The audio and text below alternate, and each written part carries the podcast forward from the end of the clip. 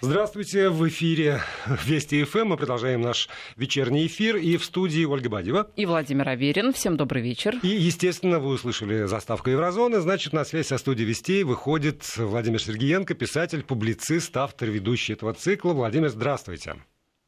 Здравствуйте, Владимир. Здравствуйте, Ольга. Здравствуйте, Владимир. Э, вот у нас в связи с тем, что происходит в России, в Германии тоже и в Европе определенный аврал наблюдается.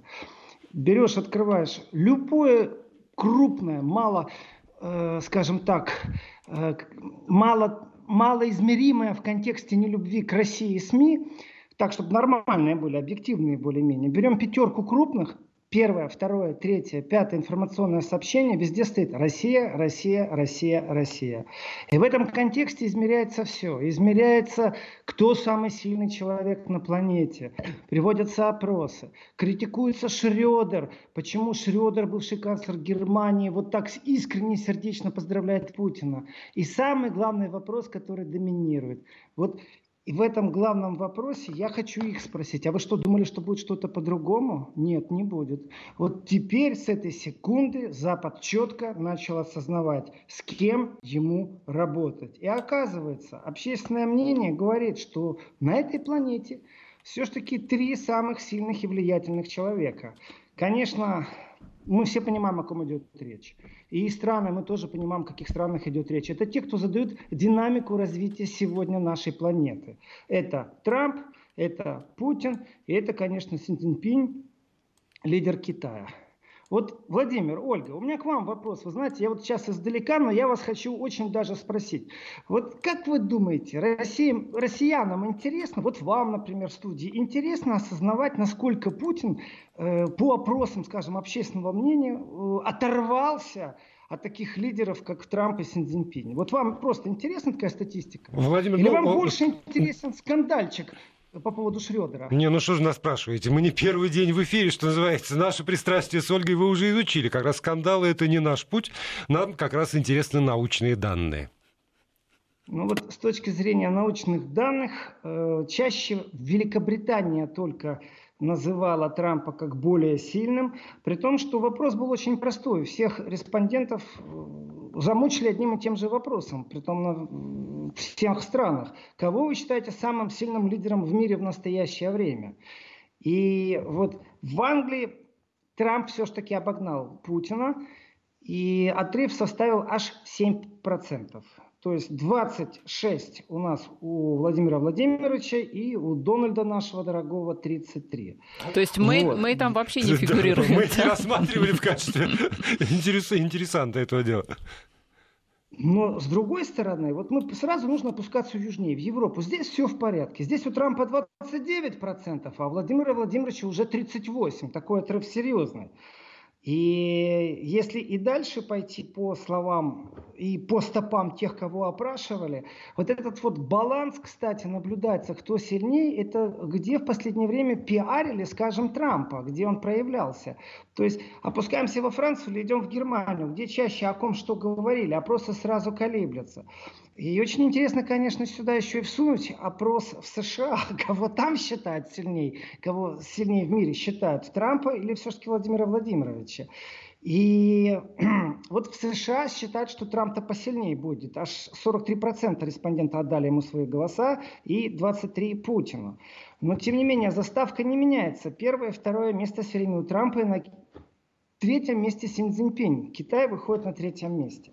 В этом отношении есть еще пару опросов, которые делали не только по Форза, делала, не только делали по заказу спутника, делал и Шпигель свой опрос, делал и Фокус свой, свой опрос.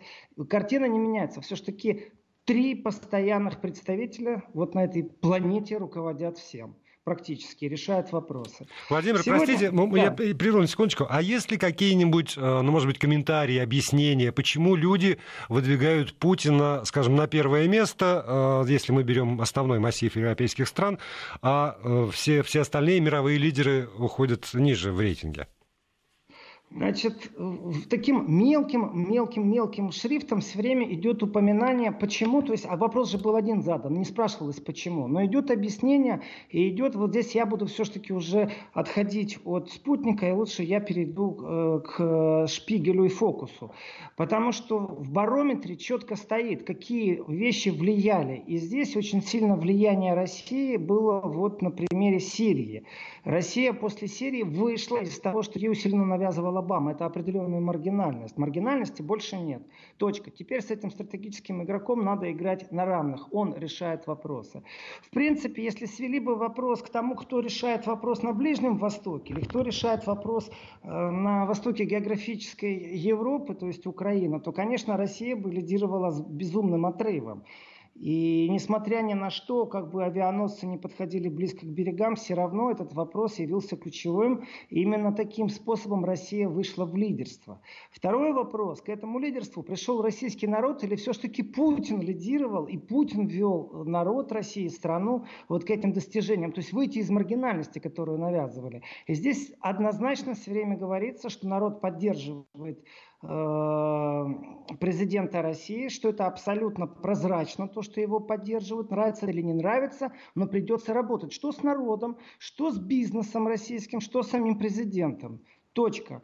Поэтому вот так совсем прямо вопрос не ставился, чтобы ответить, почему, какие факторы. Но эта канва, она абсолютно видна. Вот так, Владимир, я бы прокомментировал. Но все-таки почему, допустим, а, жители европейских стран, которые там традиционно, а, ну, все-таки а, у них сильные политики, да, давайте отдадим им в том числе должное. Та же Мэй, которая набралась смелости выйти практически из Евросоюза и страну за собой повести. Та же Меркель, даже она не фигурирует вот в, этом, в этой тройке. Почему мы не фигурирует, почему Меркель фигурирует, почему Макрон не фигурирует? Мы, конечно, уделяем внимание как локомотивам европейским, э, как игрокам на этом поле. Тем более, что все-таки Мэй и Макрон составили кампанию Трампу, э, когда бомбили Сирию. Но смотреть, если глобально на эту планету, то, к сожалению, Европа ну, еще не вошла в то русло, когда она диктует свои условия. Европа воюет, подстраивается, пробует навязать свою игру там, за демократизацию общества, как они это любят, или давать не давать деньги Украине. К этому будет сводиться вопрос. Являются ли они какими-то доминантными игроками в сирийском вопросе? Нет. Даже сама Европа устами Меркель и Макрона говорили о том, что они готовы быть посредниками в разговоре между Россией и США. Э, в этом отношении, конечно, Тереза Мэй, Ольга, вы правы. Она сильный игрок. Ну, не просто так она вышла и из еврозоны, не просто так она вместе с Трампом присутствовала сейчас в виде объединенного вооруженного альянса, но тем не менее, доминирует ли она и присутствует ли она, как и Европа, например, в конфликте Северной Кореи с Южной Кореей? Э, вот где-то там ее тень появилась? Нет, так, под общий шумок, ну, мы рассказываем, мы переживаем, а что можно придумать? Э, берем Иран – кто основной игрок в переговорах по Ирану? Опять же Германия говорит, давайте мы будем просто э, представителями, мы будем переговорщиками. То есть они не влияют, у них нет рычага давления в определенных вопросах. И здесь, мне кажется, как раз все понятно, почему сильные европейские игроки, за которыми стоит капитал огромный, финансовые потоки, промышленность, ноу-хау, технологии, э, которые очень любят учить по правам человека всех на свете. Э, почему их нет в этом списке? мне кажется, это очевидно. Потому что не доросли просто, если вот так будет проще объяснить. Когда дорастут, тогда дорастут. Когда дорастут, тогда, собственно, и поговорим с ними на равных. Да, но с другой стороны, очень может быть, я в защиту пытаюсь европейских лидеров что-то сказать, что они э, приняли принципиальное решение, скажем, что корейский конфликт это слишком далеко и вообще не затрагивает их интересы, поэтому мы в целях экономии энергии. Ну вот Сирия, она ближе, да. поэтому не, бомбить ее будем. Да, не будем заниматься что. Кореей, а вот действительно есть Ливия, есть Сирия, есть, например, Африка, куда очень активно периодически вмешивается Франция для решения внутренних, внутриафриканских вопросов. Вот это вот наши э, зоны ответственности, там мы и э, прикладываем усилия. И поэтому, и, может быть, с их точки зрения измерять э, влиятельность э, лидера Владимир, или влиятельность страны. Сейчас. Да, пожалуйста. Давайте поспорим. Ведь э, когда Франция вмешивается в Ливию и в тот момент провести опрос, конечно, тогда Франция будет, конечно, выше в рейтинге, чем тот, кто туда не вмешался. Абсолютно правильно. И я думаю, если производить этот опрос непосредственно в тот момент, когда произошла ливийская трагедия, по-другому ее назвать нельзя, то Россия там не будет входить в тройку, особенно если мы будем говорить только в контексте ливийской трагедии. А все остальное, так я прошу прощения, после выпуска новостей. Продолжаем программу «Еврозона». Владимир Сергеенко, писатель, публицист, автор, ведущий этого цикла программ. На связи со студией Вести ФМ из далекого далека. И, Владимир, мы остановились на о том, что вы... Э, э, о спор... том, хотели поспорить. со мной. Хотели поспорить, да еще не, не доросла. Смотрите, вот, друзья, э, если открыть эту статистику и просто цифрам довериться, то получается так. Во Франции респонденты, когда отдали 34% Владимиру Владимировичу и 25% Трампу, то есть же цифры, сколько они отдали Синьцзиньпину. 17%, Ангелы Меркель 9% и Макрону 5%. Понимаете, это в самой Франции Макрону отдают 5%, э, отдавая ему меньше власти на этой планете, чем Меркель. Если посмотреть опрос в Германии, 27% у Трампа второе место, Син Цзиньпинь 19%, Ангела Меркель при всем могуществе пиара, при всей инфополитике 12%, Тереза Мэй 1% и полное отсутствие Макрона в этой картине. Э, Владимир Владимирович лидирует с 34%. Знаете, цифры говорят сами за себя. Великобритания 26% Владимир Владимирович – Дональд у нас наш дорогой 33, Трамп, Син Цзиньпинь 13, и вот здесь появляется Тереза Мэй 7% э, которая уступает Ангеле Меркель 9%. Так что с цифрами не поспоришь. Давайте еще так не будем все цифры мы анализировать. Давайте еще посмотрим, что в Италии. В Италии второе место 29% Дональд Трамп, Син Цзиньпинь 13%, Ангела Меркель 13%, Тереза Мэй 1%, лидирует Путин 38%. Ну, цифры, вот они действительно говорят сами за себя. И если в Европе европейские жители так оценивают работу своих политиков, а также их власть и силу, то я думаю, здесь комментарии просто излишние. И пробовать аргументировать, почему они, вот Макрону даже во Франции оставляют совсем-совсем низкий рейтинг, говорит о том, что, может, в самом деле у них низкий-низкий рейтинг. Я даже попробовал по-другому поиграться. Я попробовал сложить их всех вместе. И получается прям какая-то предвыборная кампания Германии. То нам Ямайка нужна как коалиция, то нам красно-черные без зеленых, то красно-красные. Потому что даже все вместе европейцы не могут догнать по процентности влияния двух сверхдержав. Это США и Россия.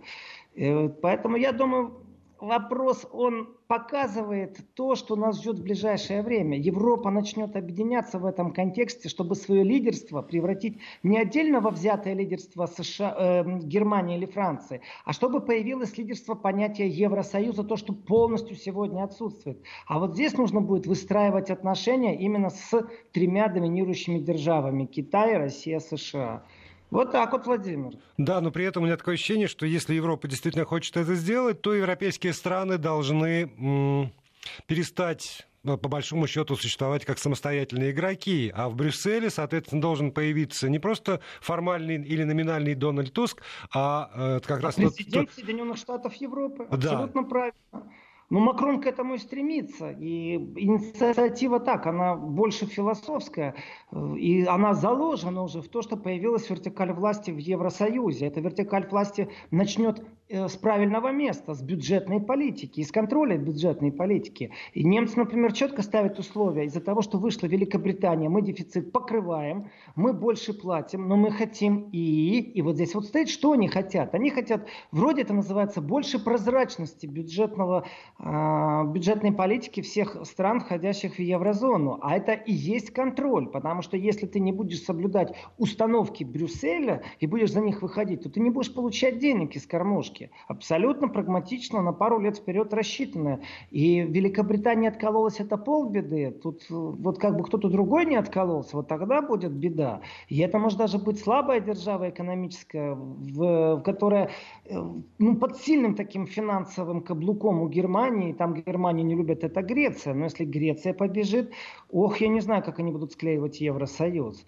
Ну, Так оно есть, и так оно в ближайшее время будет. И поверьте, протекционизм, который запустил Дональд Трамп, он в этом отношении как раз расшатывает больше Евросоюз, чем то, что говорится во, всех э, средствах массовой информации. В инфополе все время любят там пожурить Россию, которая э, прикладывает усилия к сепаратистским настроениям или там евроскептикам. Ага, а как быть с протекционизмом тогда? Вот протекционизм и ведет к тому, что Франция должна будет и Германия отдельно договариваться договариваться. Так что, Владимир, с одной стороны, оно вроде все понятно, с другой стороны, у нас интересное время, мы будем наблюдать, как они все будут между собой тасоваться, эти колоды, потому что уж точно три лидера Европы, даже пусть они большие, небольшие, но Макрон и Меркель и Путин, они в ближайшее время должны будут работать вместе. И у них есть над чем работать. Повестка дня очень широкая. Э, Владимир, а можно я еще вот опущу немножко на землю с высоты этих опросов глобальных и спрошу вас просто как человека, который живет в Берлине, который э, там общается с соседями, с коллегами по работе, периодически, может быть, э, сидит в какой-нибудь э, ресторане и, э, ну так, разговаривает с людьми. Вот все эти опросы, они, конечно, хороши. А что говорят вот простые немцы, скажем, по, по, по этому поводу? Для них, скажем, Путин существует как фигура, о которой разговаривают разговаривают? Если разговаривают, то как? Э, ну, не, не каждый день, конечно, разговаривают о Путине, и соседи, Богу. и люди в кафешках. И давайте уж честно, вы, наверное, имели в виду и пивнушки, потому что в Германии политика делается в двух местах. Это в пивнушках и на футбольных полях. Я просто не знал, и... посещаете ли вы пивнушки. Поэтому э, так Ну, есть же безалкогольные напитки, это раз. Во-вторых, я нормальный человек. Но говорим мы не обо мне сейчас. И политика эта традиционно в Германии, она делалась в пивнушках. Ну, так было. И футбол сегодня, он тоже имеет отнош... отношение, прямое отношение к пиву. И вот как человек, я вам скажу, как простой человек, как человек, понимающий, как строится бизнес, например, как тяжело его контролировать. Вот вы простой немецкий кнайпер, и даже дело не в Берлине. И вы, допустим, э, слушаете всех политиков и думаете, ух ты, не дай бог они добьются, что вот в Россию на футбол никто не поедет. Да вы так чертыхаться начнете. Знаете почему? Потому что нормальный среднестатистический кнайпер снайпер, прекрасно понимая, сколько пинт пива будет выпито во время чемпионата мира по футболу, и так как он это предвидел, он не в последний момент на оптовой базе заказал пару сотен литров, а может и тысяч. Он их заказал заранее, потому что потом он их не может заказать в надежде на то, что он продаст, потому что все прилипнут к телевизорам, потому что будет рекой литься пиво. Тут же есть нефтепровод, вот есть такое понятие, есть пивопровод. Только вы никому не говорите. Он в Германии существует и разливается из недр в каждой пивнушке вот этот напиток интересный.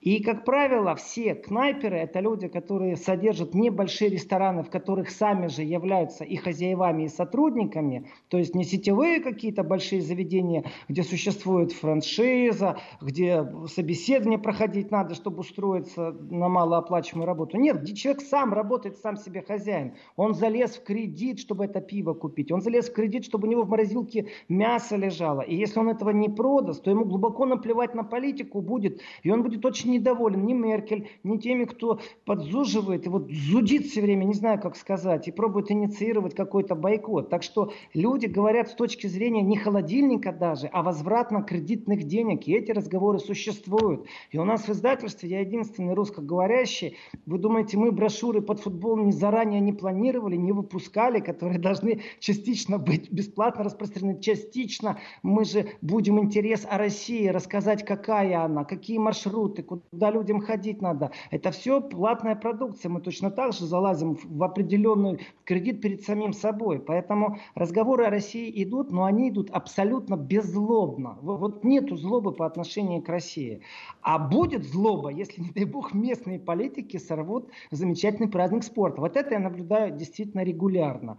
Что касается личности президента Путина, ну, что я вам скажу? Вопрос неоднозначный. Неоднозначный. Есть люди, которые симпатизируют, есть люди, которые совсем не симпатизируют. Но опять же, нет вот такой патологической злобы. Я ее не наблюдаю. Э, может, мне повезло, и в кругу моих знакомых нет людей, которые с пены у рта что-то доказывают. Может, я их как-то уже купировал в своей жизни. Значит, будем Но... считать, что вам повезло. У нас сейчас тоже небольшая пауза на две минуты, а потом вернемся к разговору с Владимиром Сергеенко. Возвращаемся в эфир. Это Еврозона. Владимир, а, ну вот э, давайте теперь от цифр перейдем к реальной жизни и к одному из э, главному событию сегодняшнего дня и, возможно, даже ближайших э, шести лет. Я имею в виду церемонию вступления, официального вступления президента России в должность главы государства. Принес Путин присягу на Конституции, проехался на лимузине российского производства. И вообще много разных традиций, связанного с этой церемонией торжественной. А у каждой страны они свои, вот у нашей страны они таковы. А, а как вообще вот э, там, в Европе? Потому что ведь э, у вас есть и президент, ну, допустим, в Германии, да, а, но есть при этом и канцлер, который тоже как-то вступает в должность, хотя при этом, ну, полномочия канцлера, они более там широкие и более важны, чем того же, например, президента. Вот как у вас оно? Президент хоть и репрезентативная должность, но э, у него почестей намного больше, чем у канцлера. Канцлер работает с утра до ночи, руководит правительством, политикой страны, разговаривает с промышленниками, а президент разрешает все это ей делать в данной ситуации. И когда в должность вступает президент Германии, перекрывают пол Берлина, приезжают к нему гости, происходит залп, он приносит присягу, Практически, я бы так сказал, с точки зрения э, птиц, то есть высоты птичьего полета, большой разницы нету. Оно происходит примерно точно так же. Это является смесью торжества, и где-то я бы назвал это все-таки такой праздник есть. Ну, гарантия стабильности государства. Знаете, э, Башар Асад после бомбардировки тоже вышел на работу. Праздника никакого нет. Поэтому в Германии, вот если описывать э, момент вхождения в права или канцлера, или президента, у президента, я считаю, они помпезней, э, и они все-таки президентские больше такие праздничные, канцлерские больше рабочие, когда канцлер вступает в полномочия. Но обязательно присяга, это обязательный атрибут. Насчет лимузинов этому не уделяется внимания, наверное, потому что у них давным-давно известно... Потому что BMW не выпускает лимузины, может быть, поэтому... Ну, ну, у них кто-то другой выпускает лимузины. Не буду я сейчас рекламировать, кто у них лимузины выпускает, бронебойные. Это я знаю эту фирму, да. Рынок. Это очень специфический рынок. И знаете, когда в Шеварнадзе давным-давно стреляли из гранатомета, и он выжил, это была безумно большая реклама для одного из правительственных лимузинов. И они даже отслеживают, кому на вторичном рынке продаются такие лимузины. Это целый такой интереснейший бизнес. Но я вернусь к празднику. Да, это есть торжество. И я вам скажу, не только в Германии, во Франции, это праздник. Я не знаю, как в России относятся люди, относятся ли они к этому как к празднику. Но надежда все-таки, что может вот сейчас мы стартанули, вот сейчас что-то по-другому будет. Вот в Германии четко, у нас сейчас лучше пенсии будут, у нас работа лучше появится. Они же договорились, теперь они должны сделать все, что они пообещали. Этот момент существует такого ожидания, потому что власть это аванс всегда. И дальше мы доверили эту власть, а дальше мы ждем, что они сделают. И на следующих выборах мы подтверждаем или не подтверждаем э, свой выбор. Друзья, я бы хотел на, вот на полсекунды отойти от всей политики Скажите, а правда, что сегодня день радио? Конечно, конечно. Праздник. Я хочу поздравить вас всех. Я хочу поздравить тех, кого никогда не видно и не слышно. Тех, кто помогает вести эти передачи. Тех, кто носится как угорелый по этажам, пробует созвониться, дозвониться. Вам всем, коллеги, огромное, огромное уважение, огромный поклон за вашу работу, за то, что вы есть. Праздником вам. Потому что вот я понимаю, что мы команда. Вот не были мы командой. Вот слышно сейчас мой голос. Но не были бы мы командой, этого голоса не было слышно. Так что большое вам спасибо с праздником. Спасибо, спасибо Владимир. Спасибо да. и вас тоже с праздником, безусловно. И еще э, с праздником... И давайте с еще одним праздником поздравим, с наступающим. У, нас эфир, у меня не будет эфира. Я поздравляю всех с наступающим праздником э, со слезами на глазах.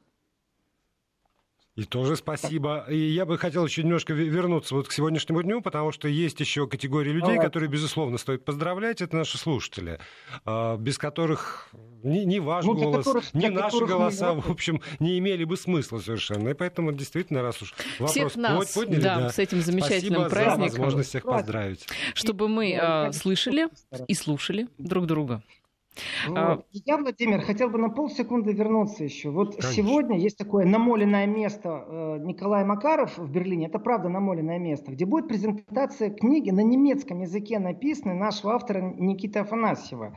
Он наш, в смысле, немецкий, фамилия, имя русский, но писал он на немецком. Так вот, презентация будет полностью на немецком о России. Люди приходят, э, и ощущение России того, что Россия, ну, абсолютный друг, компаньон, партнер. Вот на простом человеческом уровне это очень сильно присутствует, очень сильно. А вот на политическом такие нехорошие партии, как Зеленая партия, которая начала критиковать Шредера за то, что он присутствовал и горячо поздравил своего друга. То есть вот Зеленые, нужно понимать, они сейчас абсолютно не друзья России если они критикуют Шредера за то, что он поздравил Путина.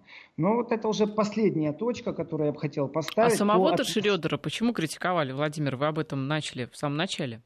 Ну, потому что Шредер не должен, как бывший канцлер, он только имеет право, как друг, поприсутствовать, наверное, где-то на даче на шашлыках и чипсы поесть, как немцы считают. А вот э, демонстративно, как бывший канцлер Германии, они считают, что вот не должно ему демонстрировать такое пристрастие. Все знают, что он главный лоббист дружеских экономических отношений с Россией. Все это знают. Очень стараются все время затмить разговор о том, что это Шредер выторговал немецкого журналиста, который был в Турецком немецкой тюрьме по политическому обвинению, который год немецкий МИД и канцлер, и кто только не пробовал заниматься, никто не смог ничего сделать, а Шредер смог. Об этом замалчивается. А ставится вину вот категория «ты плохой только потому что». И в этом отношении критика от главы партии «Зеленых», она абсолютно была ожидаема, но именно в этот день и так. Я считаю, что это уже пошла определенная борьба и пропаганд, и контрпропаганд. Но не их дело, куда бывший канцлер Германии, которых «Зеленые» никогда не имели в своих рядах канцлеров Германии. Эм, после того, как он перестал быть канцлером со своей философией, со своей работой, отправился, что он делает? Вот это Но действительно ведь... пиар на чужих коленях. Владимир, он же сейчас частное лицо, у него нет должности в партии, у него нет должности в государстве. Владимир, расскажите это партии зеленых. Я с удовольствием расскажу им. Канцлеры бывшими вот не бывает, видимо. Не, бывает, почему же? Как только увижу, я обязательно им расскажу об этом, потому что считаю это даже определенное, ну скажем так, это мувитон э, просто взять и пропиариться на Шредере сегодня, потому что он действительно как частное лицо. Я понимаю, что канцлеров бывших не бывает, но пиариться на чужих коленях это не очень хорошо. А ну, партия вот, Зеленых не, не предложила запретить фильмы с участием Стивена Сигала, который тоже сегодня присутствовал в Кремле на инаугурации? Отличная шутка, просто замечательная. Ну, надо будет их вот потроллить немного в этом отношении. Э, попробую, попробую сделать через знакомых, потому что у меня мало отношений к партии зеленых, они не очень рабочие, они действительно в последнее время совсем испортились, не думают о будущем ни Германии, ни планеты. Ну так, пиарятся и пробуют влезть в правительство. Ну и, ну и бог им судья, а не я. Вот есть такой факт и есть такая партия. Коллеги, есть еще вопросы? О, да, вопросов-то много. Я просто Времени думаю, да, нас, да, успеем ли мы за одну минуту что-нибудь содержательное еще обсудить, кроме, кроме сегодняшних, э, сегодняшнего события, под впечатлением от которого и э, мы здесь с Олей, и вы, видимо, но и судя по тем цифрам, которые вы приводили в начале нашего разговора, европейское Весь мир население, и вся страна. Да. да. Ну что ж, ну, я думаю... Значит, будем работать. Будем работать. Я имею в виду, будем работать не только мы, но и правительство европейских стран четко понимает, с кем придется сейчас работать. Это будет тяжелая работа со скрипом. Масло туда не подольешь, не смажешь мазутом. Но, тем не менее, другого выхода все равно нет. И это осознание на политическом уровне происходит. Эти голоса очень хорошо сегодня слышны. Так что, я думаю, прагматично, хоть и со скрипом и тяжело, но телега не будет стоять на месте. Ну и тем более у нас есть возможность наблюдать за этими процессами, вслушиваться в оттенки э, скрипов и э, наслаждаться тем анализом, который дает писатель, публицист, автор ведущий цикла Еврозона Владимир Сергеенко. Спасибо большое, Владимир, за сегодняшний Спасибо. эфир. Спасибо. Спасибо.